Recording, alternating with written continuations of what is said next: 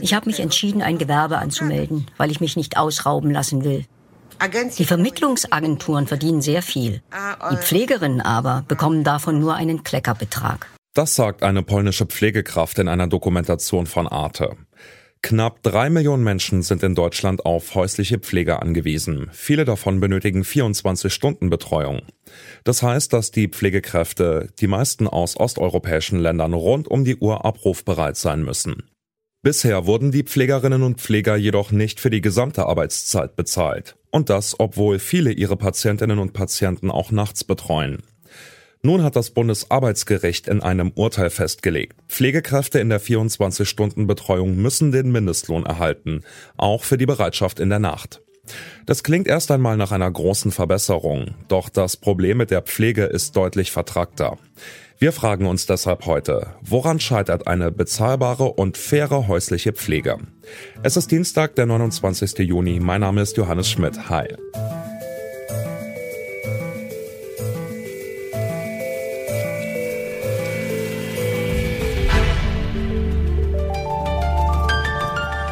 Zurück zum Thema. Pflegekräften in der häuslichen Pflege steht der Mindestlohn zu. Und das nicht nur für die Arbeitszeit, sondern auch für die Bereitschaftszeiten. Das hat kürzlich das Bundesarbeitsgericht entschieden. Damit würde die häusliche Pflege schlagartig teurer werden. Doch verbessert das Urteil tatsächlich die Situation der osteuropäischen Pflegerinnen und Pfleger in Deutschland? Darüber habe ich mit Agnieszka Misiuk gesprochen. Sie arbeitet für die Beratungsstelle Faire Mobilität des Deutschen Gewerkschaftsbundes. Dort berät sie Pflegekräfte, die sich um ihre Rechte gebracht fühlen. Ich habe sie gefragt, von welchen Problemen sie dabei hört. Es fängt eigentlich ganz oft damit an, dass die Live-Ins, die dann ja hier nach Deutschland kommen, keine verlässliche Information bekommen, was der Zustand der zu betreuenden Person anbetrifft. Und wenn sie dann ja vor Ort sind, dann entstehen natürlich Diskrepanzen, Unterschiede und dann sind sie ganz oft unzufrieden oder beziehungsweise können dann ja die, die Pflege, die dann ja zu leisten ist, einfach nicht leisten aus unterschiedlichen Gründen. Die wenden sich an uns, wenn sie erkranken. Also das ist in der Branche irgendwie so, dass die Live-Ins dann ja fast nie kranken werden dürfen. Und wenn, dann kriegen sie dann ja auch ganz oft Probleme. Sie wenden sich auch, wenn sie für ihre Arbeitszeit nicht bezahlt wurden. Sie wenden sich, wenn sie Probleme beziehungsweise Schwierigkeiten oder Missverständnisse mit der Familie haben oder mit der Agentur. Man, man muss ja auch ganz oft sagen, dass sie in der Situation, wenn sie hier vor Ort sind, ganz oft auf sich alleine gestellt sind. Also die werden von den Agenturen nach Deutschland geschickt oder vermittelt. Und wenn Probleme entstehen, wenn einfach Sachen zu klären sind, ähm, da können sie dann ja kaum auf Unterstützung ähm, hoffen und äh, müssen das eigentlich meistens alles vor Ort alleine klären. Und dann holen sie uns ähm, ganz oft. Was halten Sie jetzt von dem Urteil des Bundesarbeitsgerichts? Jetzt ist den Pflegekräften zum Beispiel der Mindestlohn ähm, zugesichert worden, auch für die Bereitschaftszeiten. Ist das ein wichtiges Urteil gewesen? Verändert das jetzt irgendwas in Ihren Augen? Also wir finden, dass es ein bahnbrechendes Urteil für diese ganze Branche ist, denn äh, das Modell dieser sogenannten 24-Stunden-Pflege basiert ja gerade eigentlich darauf, dass zwar bis fast zu 24 Stunden pro Tag gearbeitet wird, jedoch nur ein Bruchteil dessen tatsächlich bezahlt wird. Und ähm, Inwiefern natürlich diese Entscheidung auch für diese, die Betreuungskräfte gilt, ähm, die im Rahmen des ausländischen Dienstleistungsvertrages nach Deutschland arbeiten, wird sich dann ja sozusagen noch zeigen. Was wir uns aber auch erhoffen, dass dieser Urteil mehr Frauen oder Männer, aber vor allem Frauen dazu ermutigt, dann ja ihre Rechte auch gerichtlich durchzusetzen. Die häusliche Pflege ist ja jetzt schon für viele kaum bezahlbar und nur eben in dieser überwiegenden Illegalität für viele machbar.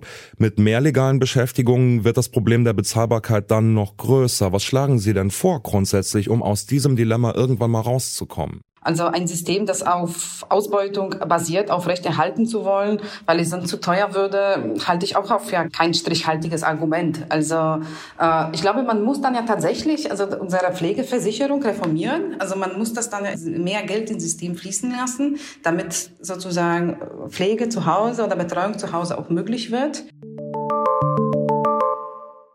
Das Urteil des Bundesarbeitsgerichts ist ein erster Schritt in die richtige Richtung, findet Agnieszka Misiuk. Frederik Seebohm ist Geschäftsführer des Bundesverbands für häusliche Betreuung und Pflege. Auch ihn habe ich gefragt, was er von dem Urteil des Bundesarbeitsgerichts hält.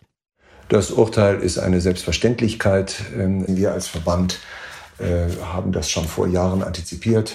Ähm, wer nach klassischem deutschen Arbeitsrecht angestellt ist, muss natürlich äh, für Bereitschaftszeit entlohnt werden. Und im Übrigen ist es nicht nur eine Frage der Entlohnung, also mit Mindestlohn, sondern es braucht dann auch noch Ruhezeit. Und das führt dann dazu, dass äh, Betreuung in häuslicher Gemeinschaft eben nicht nur äh, einfach besser bezahlt werden müsste nach deutschem Arbeitsrecht, sondern sie brauchen dann drei bis fünf Vollzeitkräfte, um einen Dreischichtbetrieb plus Wochenende und Urlaub abzudecken. Das heißt, wir sprechen von Kosten in Höhe von 12.000 bis 15.000 Euro pro Monat. Jetzt gibt's da ja sehr unterschiedliche Meinungen. Bedarf Veränderungen sieht die Bundesregierung nicht, hieß es jüngst jetzt vom Bundesgesundheitsministerium. Die Arbeitnehmervertreter, die Gewerkschaften äh, haben den Handlungsbedarf allerdings dringend gesehen. Wo stehen Sie denn da mit Ihrem Bundesverband? Ja, natürlich ist ein hoher äh, Handlungsbedarf. Und zwar können Sie das erkennen daran, dass 90 Prozent äh, aller Fälle, also 90 Prozent von 300.000 Haushalten, illegal stattfinden. Das heißt, das Urteil des Bundesarbeitsgerichtes spielt überhaupt gar keine Rolle. Es hat überhaupt gar keine Konsequenz.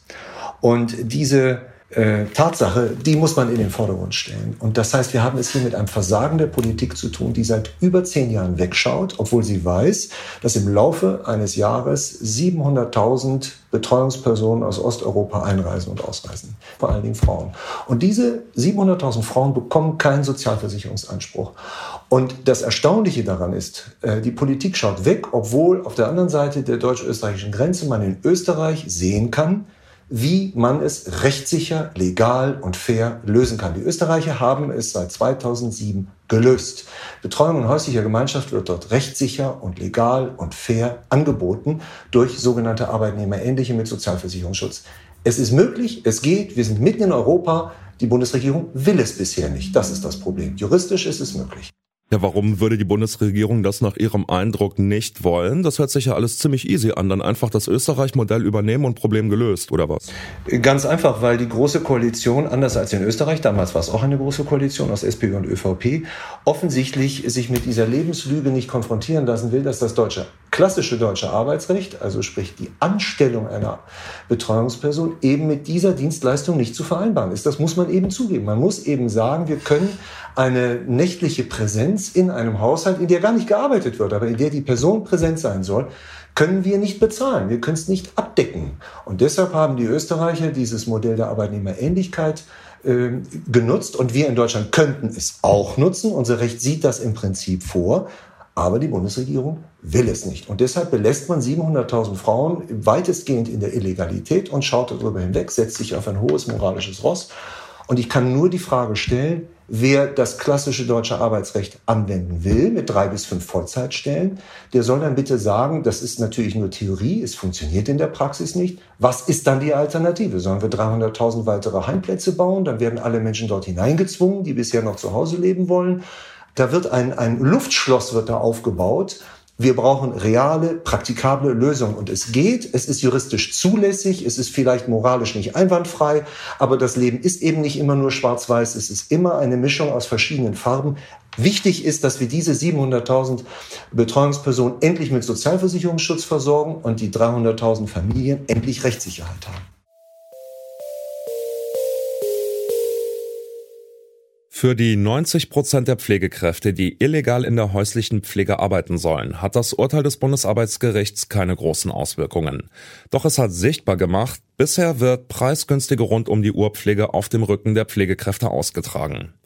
Wie können faire Arbeitsbedingungen einerseits und die Bezahlbarkeit andererseits also miteinander vereinbart werden? Eine einfache Antwort auf diese Frage gibt es wohl nicht. Und es wird auch so schnell keine geben, denn der Bedarf an kostengünstiger Pflege steigt in Deutschland weiter an. Mit den bisherigen Beschäftigungsmodellen gibt es weder faire Bedingungen für die Pflegekräfte noch Rechtssicherheit für die Patienten und ihre Angehörigen. Das war's von uns für heute. An dieser Folge mitgearbeitet haben Lina Cordes, Toni Mese und Andreas Popella. Chefin vom Dienst war Alea Rentmeister und mein Name ist Johannes Schmidt. Ich sage ciao. Zurück zum Thema vom Podcast Radio Detektor FM.